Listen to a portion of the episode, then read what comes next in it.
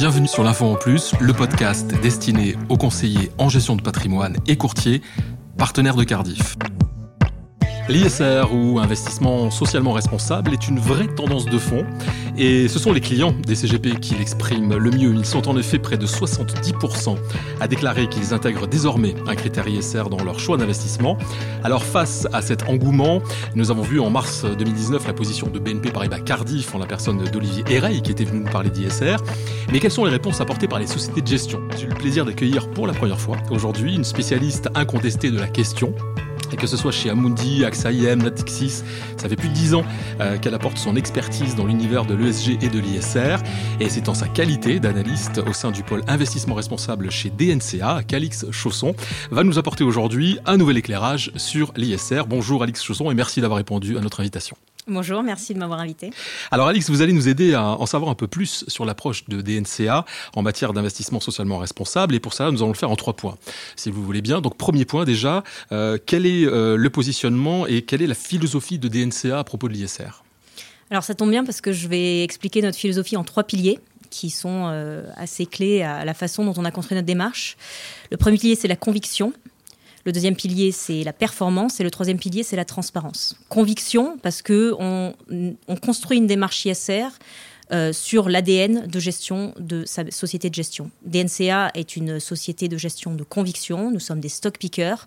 Euh, nous accordons une importance euh, considérable à l'analyse fondamentale et nous avons construit du coup un modèle, une approche ESG qui réponde à ces enjeux-là.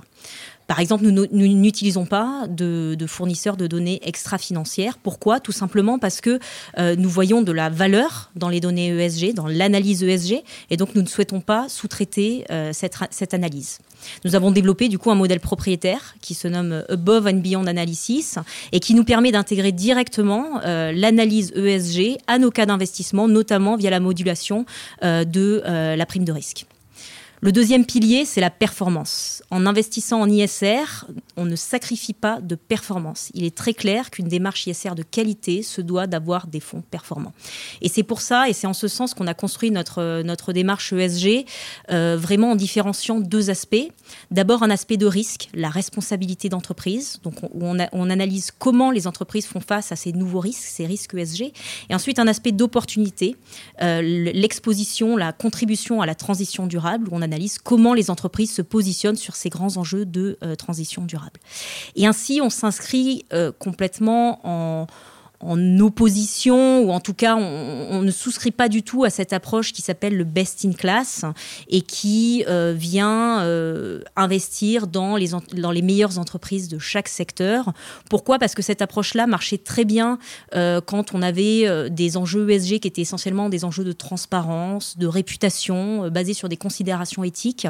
Or, aujourd'hui, ce sont des enjeux de risque et d'opportunité, et pour nous, ils doivent être analysés comme tels et être intégrés de manière extrêmement fine et spécifique à chaque entreprise dans nos cas d'investissement. La transparence, et c'est vraiment le nerf de l'ISR. Euh, pour nous, l'ISR ne parviendra pas à se développer euh, sans euh, améliorer les pratiques de transparence. Longtemps, les investisseurs, et notamment les investisseurs particuliers, ont été perdus dans ce jargon de best in class, de best in universe, de fonds éthiques, de fonds soutenables, de fonds durables, de finances durables, de fonds solidaires, et on mélangeait un petit peu tout et on ne savait pas au final dans quoi on investissait.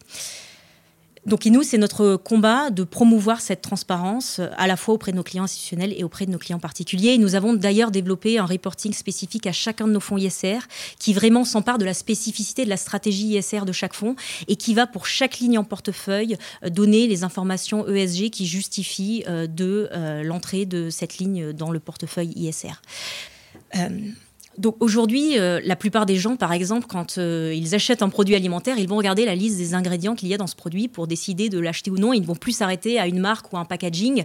Et nous, on pense que l'investissement va suivre cette même tendance et on se doit d'anticiper euh, cette tendance et de donner à la fois des informations didactiques et les plus transparentes possibles sur nos fonds ISR pour 70% euh, des clients, je le disais en introduction, le critère ISR est un critère de choix qui devient prédominant. Mais pour autant, les clients ne souhaitent pas euh, délaisser la performance. Alors est-ce que c'est compatible? Est-ce qu'on peut faire de l'ISR avec de la performance?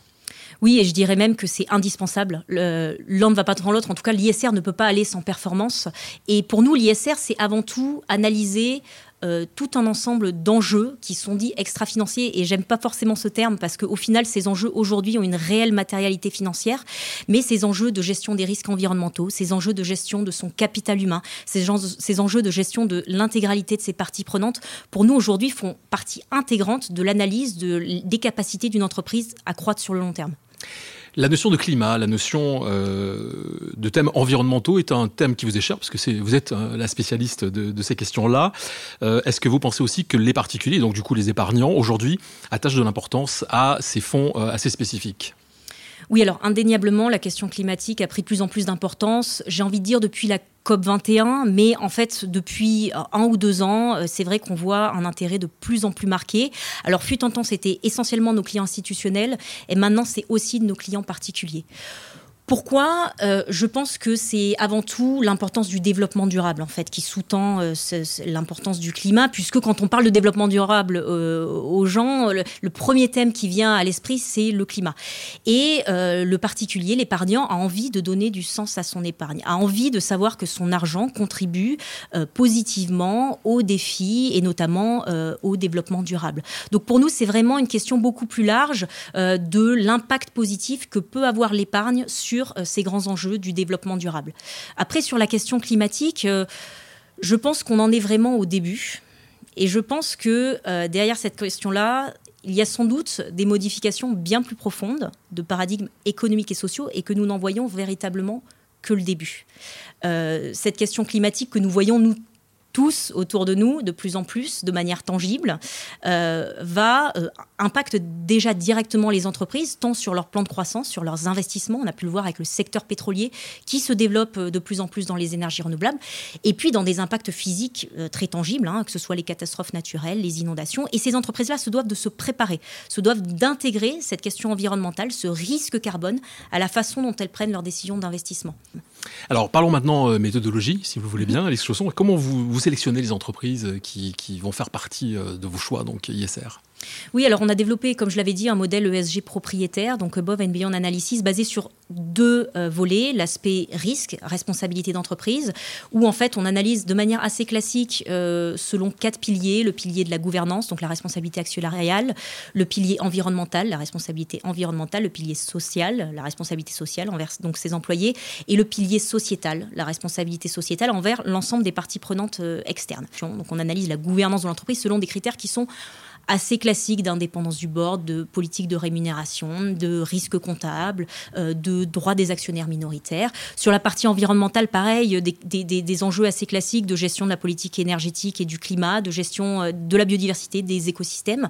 Sur la question sociale, euh, la gestion des ressources humaines, la culture RH, les, les, enjeux de santé-sécurité, les enjeux d'attractivité et de recrutement. Et puis sur la question sociétale, la gestion de sa chaîne d'approvisionnement, la gestion de l'éthique des affaires et autres.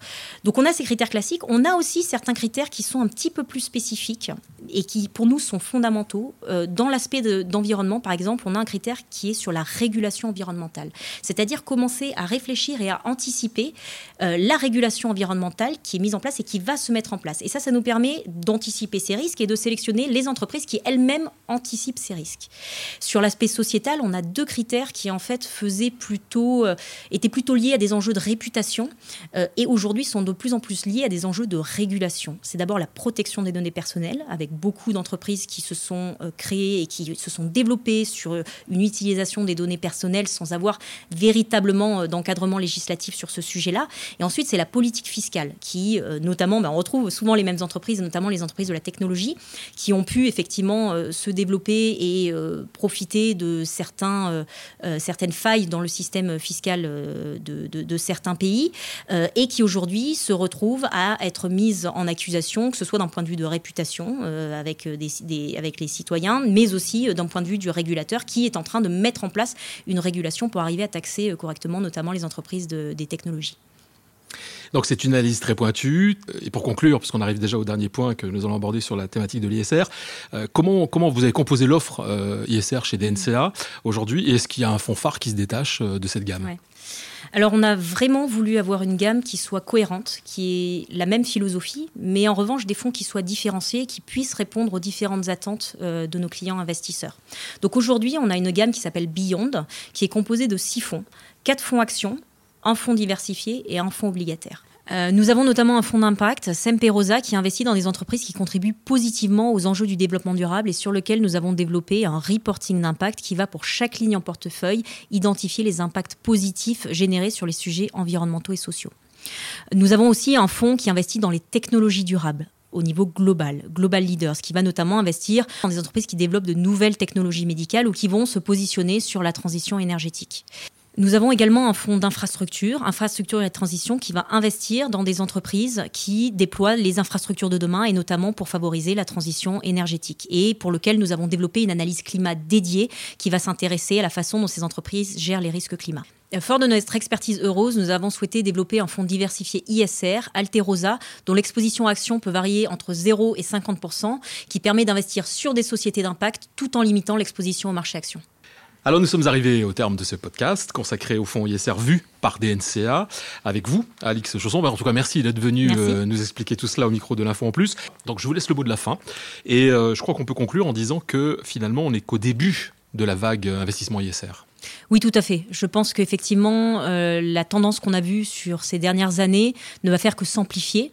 D'abord parce qu'on a des relais réglementaires, parce qu'aujourd'hui, les enjeux environnementaux, sociaux et de gouvernance sont de plus en plus intégrés dans les réglementations et les entreprises se doivent de s'y conformer.